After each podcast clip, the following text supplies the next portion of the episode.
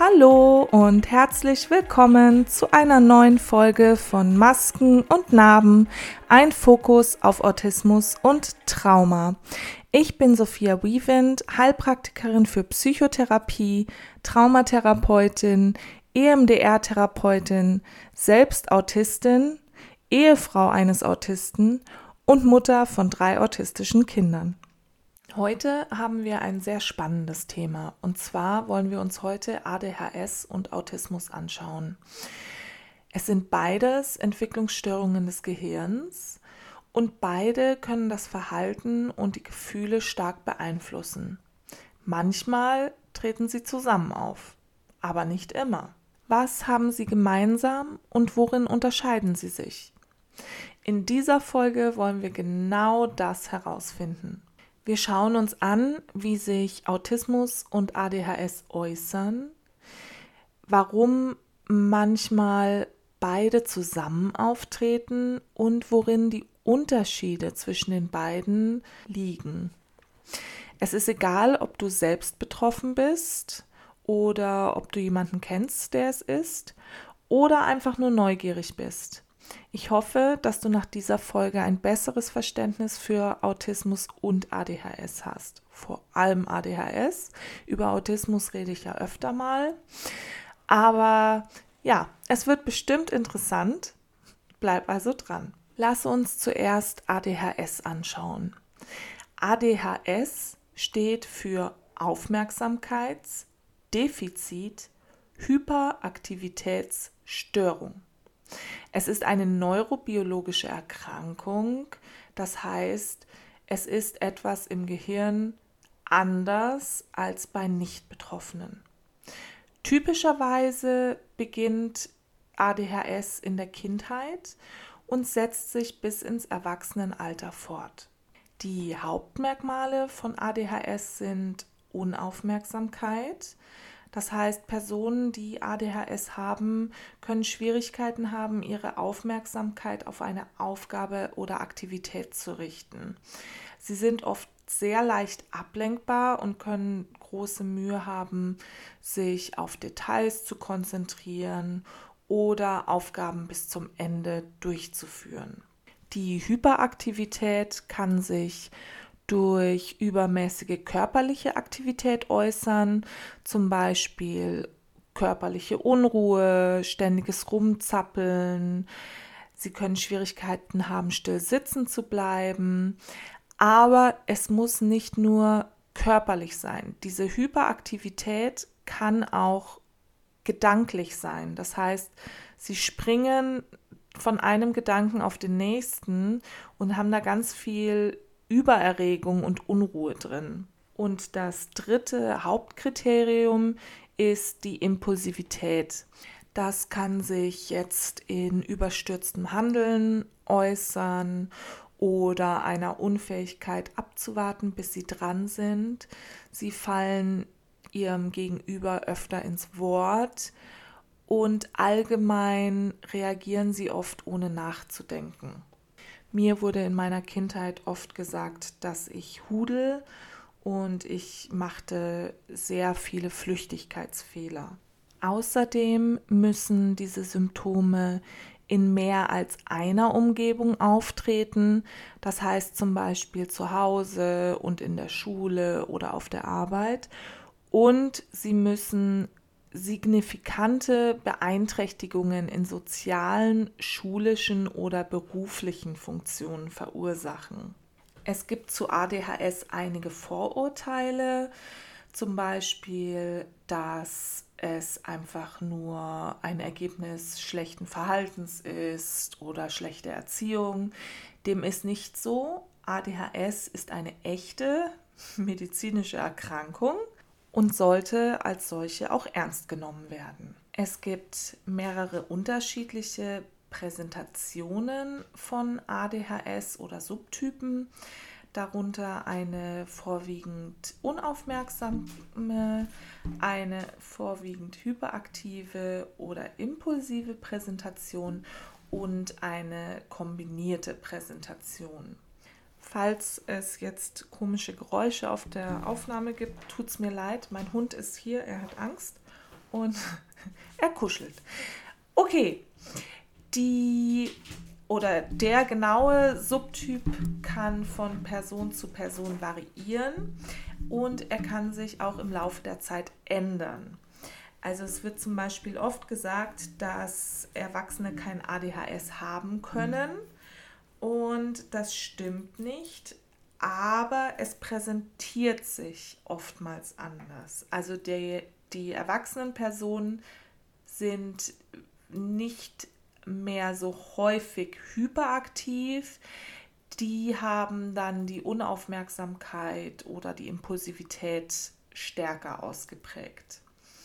Wir hatten kurz schon angesprochen, dass ADHS in der Kindheit beginnt und sich eben dann fortsetzt ins Erwachsenenalter und auch, dass sich die Präsentation eben verändern kann.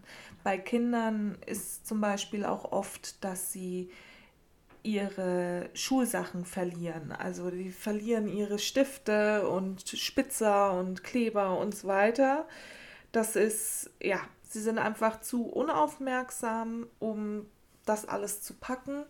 Wenn du also ein Kind hast, dem ständig Stifte fehlen oder auch Jacken, was auch immer, äh, ist es möglich, dass das eins der Zeichen ist für ADHS. Ich habe mir ein paar Studien angeschaut zum Thema und eine Studie aus dem American Journal of Psychiatry hat gezeigt, dass etwa 60 Prozent der Kinder mit ADHS auch im Erwachsenenalter Symptome zeigen. Das ist also wirklich eine große Anzahl, aber viele Erwachsene merken eine mögliche Verbesserung ihrer Symptome. Wichtig zu beachten ist noch, dass es Erwachsene gibt, die im Erwachsenenalter die Diagnose ADHS bekommen können, die als Kind nie diagnostiziert wurden. Das kann vorkommen, wenn sie als Kind mildere Symptome hatten oder die Symptome von den Eltern, Lehrern oder eventuell sogar medizinischen Fachleuten missverstanden wurden oder einfach übersehen wurden, dann könnte es eventuell, wenn du als erwachsene Person immer noch Schwierigkeiten hast, könnte es sich lohnen, da in eine Diagnostik zu gucken. Ich kann nur aus dem Großraum Frankfurt am Main reden. Es gibt sehr wenige Diagnosestellen, die ADHS im Erwachsenenalter diagnostizieren. Und wenn sie diagnostizieren, dann haben sie lange Wartelisten. Das ist etwas unglücklich, aber das scheint so äh, die Norm zu sein, allgemein im Moment, dass Diagnosestellen ja etwas überlaufen sind. Ein weiteres Merkmal, was ich vergessen hatte anzusprechen für ADHS, ist die Desorganisation. Also wenn alles drunter und drüber ist zu Hause oder in den Unterlagen in der Schule und so weiter. Das ist auch ein oder kann auch ein Merkmal von ADHS sein. Dann laufen wir schnell nochmal durch Autismus. Ich will es nochmal ganz kurz zusammenfassen für den Fall, dass heute Ersthörer dabei sind. Autismus oder die Autismus-Spektrum-Störung ist durch eine Reihe von Symptomen und Verhaltensmerkmalen gekennzeichnet, die sich äh, wie folgt zeigen. Defizite in der sozialen Kommunikation und sozialen Interaktion. Sie haben Schwierigkeiten mit der sozialen Gegenseitigkeit. Sie reagieren oft nicht angemessen in sozialen Situationen oder sie haben Schwierigkeiten beim Verständnis oder reagieren auf soziale Hinweise. Sie können außerdem Schwierigkeiten beim Aufbau und der Pflege von Beziehungen haben, der von dem Niveau abweicht, auf dem dieser Mensch gerade sein sollte. Also zum Beispiel ein 20-Jähriger hat ja seine Freundschaften auf einem bestimmten Niveau und das kann von dem erwartet werden, dass er sich zum Beispiel selbstständig drum kümmert, äh, keine Ahnung, was auszumachen, um sich mit seinen Kumpeln zu treffen. Und das ist bei Autismus eben nicht so. Das heißt, die weichen da ab. Außerdem kommt es bei Autismus zu eingeschränkten und wiederholten Mustern von Verhaltensweisen, Interessen oder Aktivitäten. Zum Beispiel brauchen sie eine üblicherweise eine recht strikte Routine, Rituale und haben Schwierigkeiten mit Veränderungen. Sie haben oft sehr intensive und fixierte Interessen, die nicht unbedingt den Interessen von nicht autistischen Menschen entsprechen. Außerdem ist oft auffällig, wie sie auf sensorische Reize reagieren. Sie können zum Beispiel über- oder unterreagieren auf unterschiedliche Reize. Zum Beispiel juckende Etiketten in Kleidung oder meine eine Tochter kann Socken nur auf links tragen wegen der Naht. Sie würde am allerliebsten auch alle Klamotten auf links tragen, weil die Nähte sie so sehr stören oder sie sind anfällig auf Licht, Geräusche, Gerüche und so weiter. Außerdem ist oftmals die Sprache anders als zu erwarten wäre. Sie ist entweder unterentwickelt oder überentwickelt, aber es ist nicht unbedingt so, dass es dem Laien auffällt. Die Diagnose einer Autismus-Spektrum-Störung wird von einem Team von Fachleuten gestellt, zum Beispiel Psychologen, Sprach- und Ergotherapeuten, Neuropädiatern, manchmal sind auch Psychiater mit im Boot. Es kommt ein bisschen drauf an, auch wann die Diagnose gestellt wird. Wichtig ist, dass die Symptome und Merkmale von Autismus sehr variieren das heißt von Person zu Person sehr unterschiedlich sein können. Autismus ist eine lebenslange Entwicklungsstörung und die Symptome beginnen in der Regel in der frühen Kindheit. Lass uns nun zu den Gemeinsamkeiten zwischen Autismus und ADHS kommen. Beide Störungsbilder können Schwierigkeiten mit der Aufmerksamkeit und Konzentration verursachen. Autistische Menschen können sehr fokussiert auf ihre Interessen sein, während Menschen mit ADHS oft eine generelle Unfähigkeit haben, ihre Aufmerksamkeit zu steuern. Aber auch Autisten sind sehr ablenkbar durch Reize und haben oft Schwierigkeiten, ihren Fokus gut zu steuern. Soziale Herausforderungen gibt es auch bei Autismus und ADHS. Bei Autismus sind diese Schwierigkeiten üblicherweise, weil die soziale Kommunikation und Interaktion so unterschiedlich ist. Und bei Menschen mit ADHS ist es oft das impulsive Verhalten, was die soziale Situation dann beeinflusst. Beide Bedingungen können mit sensorischen Überempfindlichkeiten einhergehen, also dass Betroffene übermäßig auf bestimmte sensorische Reize reagieren, wie zum Beispiel Geräusche, Lichter oder Berührungen. Die Hyperaktivität und Impulsivität, die häufig mit ADHS assoziiert ist, können bei einigen autistischen Menschen auch auftreten. In beiden Fällen können organisatorische Fähigkeiten und das Zeitmanagement herausfordernd sein. Okay, gar nicht so einfach.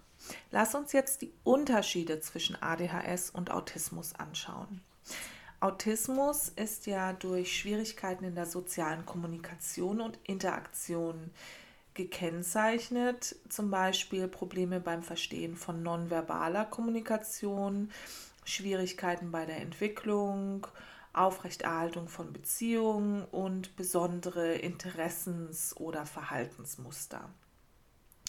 Autismus hat diese spezifischen sozialen Herausforderungen und ADHS ist primär dadurch gekennzeichnet, dass Probleme mit Aufmerksamkeit, Impulsivität und oft auch Hyperaktivität bestehen.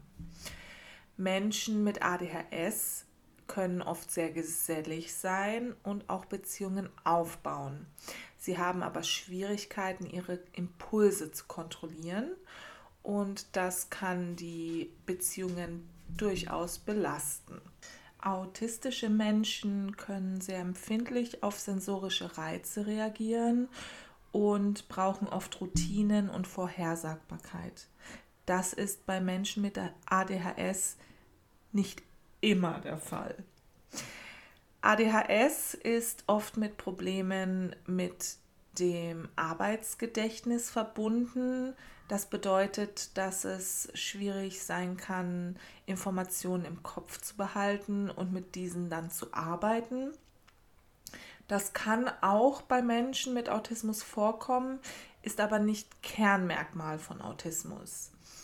Außerdem haben wir bei Menschen mit Autismus und auch Menschen mit ADHS, Schwierigkeiten mit der Aufmerksamkeit allgemein. Menschen mit Autismus tendieren dazu, dass sich ihre Interessen sehr spezifisch konzentrieren, also dass sie sehr auf ein bestimmtes Thema fokussiert sind und Menschen mit ADHS haben eher Schwierigkeiten, ihre Aufmerksamkeit auf eine bestimmte Aufgabe zu lenken. Aber ihr seht schon, es ist wirklich schwierig, diese beiden auseinanderzuhalten. Oft liegen die beiden aber auch zusammen vor. In dem Fall kommt es dann zu einer Dualdiagnose oder man nennt das auch Komorbidität. Das bedeutet, dass eine Person gleichzeitig zwei oder mehrere Diagnosen hat, die miteinander oft auftreten. Im Fall von ADHS und Autismus bedeutet das, dass die Person die Kriterien für Autismus und auch für ADHS erfüllt. Wir haben jetzt ja schon selber gemerkt, dass es wirklich schwierig ist, diese beiden auseinanderzuhalten, das macht es natürlich in der Diagnose auch schwierig. Und auch in der Behandlung manche Ansätze, die bei ADHS helfen, können bei Autismus weniger helfen oder wirksam sein und natürlich auch umgekehrt.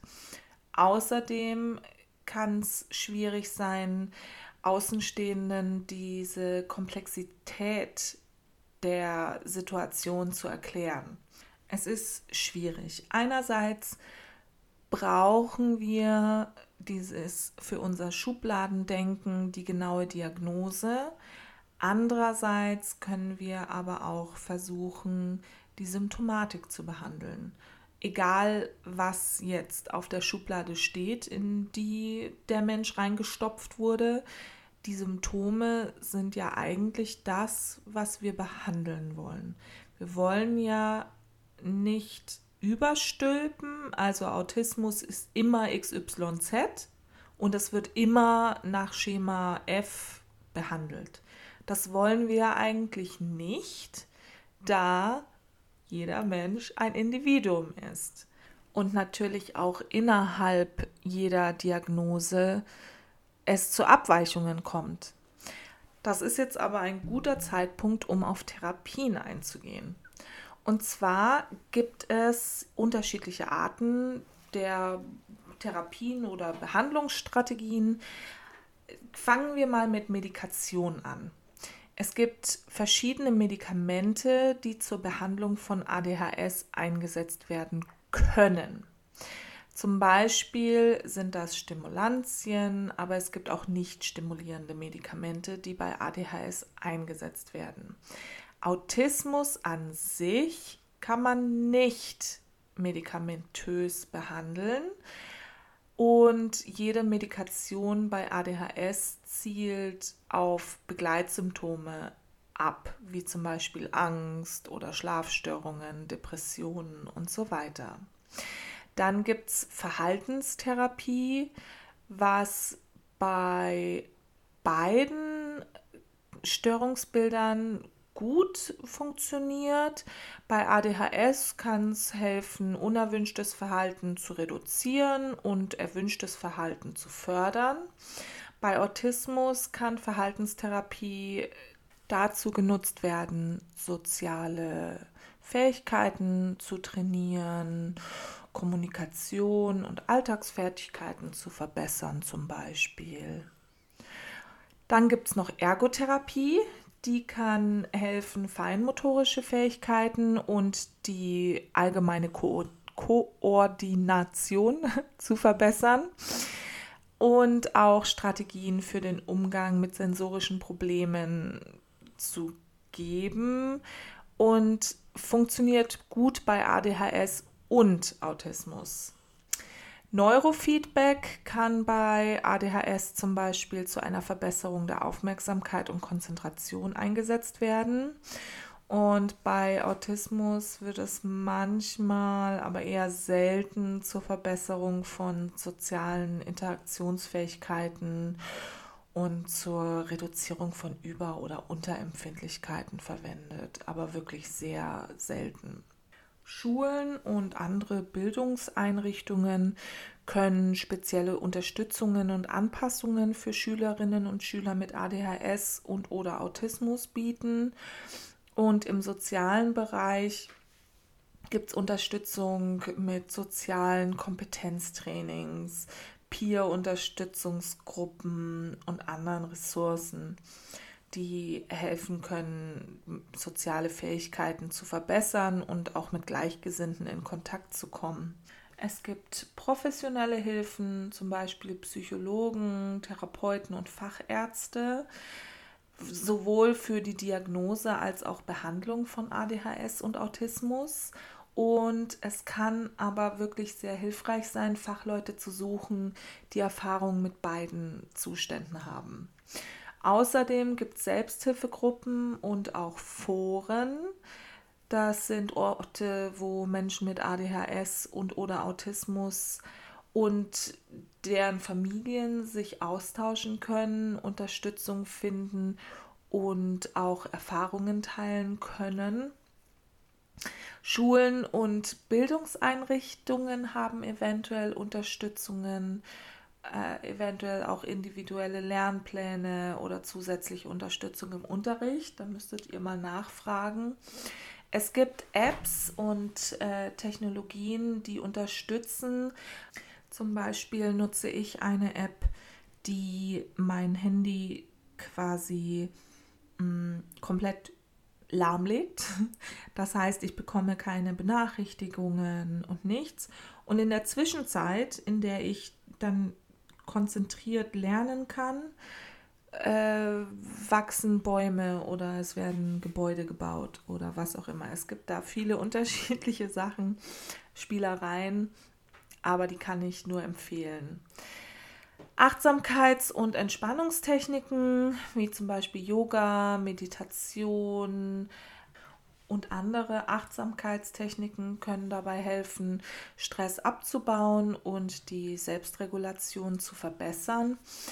Außerdem ist eine gesunde und ausgewogene Ernährung wichtig, sowie auch körperliche Aktivität. Okay, puh, wir sind tatsächlich am Ende angekommen. Es war einiges in dieser Episode und ich hoffe, dass ich dem Thema einigermaßen gerecht werden konnte. Aber wir können ja immer noch in Zukunft nochmal eine Episode machen, wie zum Beispiel der nächste Wunsch für eine Episode oder der nächste Themenwunsch ist vor dem Sturm erkennen und unterstützen bei drohendem Meltdowns bei Kindern mit Autismus. Ich freue mich schon drauf, weil ich denke, dass es ein interessantes Thema ist, wenn auch kein einfaches Thema, weil ja jedes Kind unterschiedlich ist und das Spektrum ist so breit gefächert. Es gibt ja Kinder, die gar nicht sprechen können. Es gibt Kinder, die sich sehr gut ausdrücken können. Deshalb, es wird bestimmt spannend und ich freue mich drauf, wenn ihr wieder einschaltet. Außerdem möchte ich euch nochmal einladen, dass ihr eure eigenen Erfahrungen, Fragen oder Kommentare zum Thema teilt. Das könnt ihr auf Social Media machen. Ich bin auf Facebook, ich bin auf Instagram, ich bin auch auf Twitter. Ihr könnt mir aber auch eine E-Mail schreiben an sophia at dieautismustherapeutin.de. Das ist Sophia mit F. Oder ihr könnt natürlich auch hier auf der Seite kommentieren und mit mir in Kontakt treten. Ich freue mich drauf. Und ich wünsche euch eine wunderschöne Woche. Bleibt gesund, passt auf euch auf und bis nächstes Mal.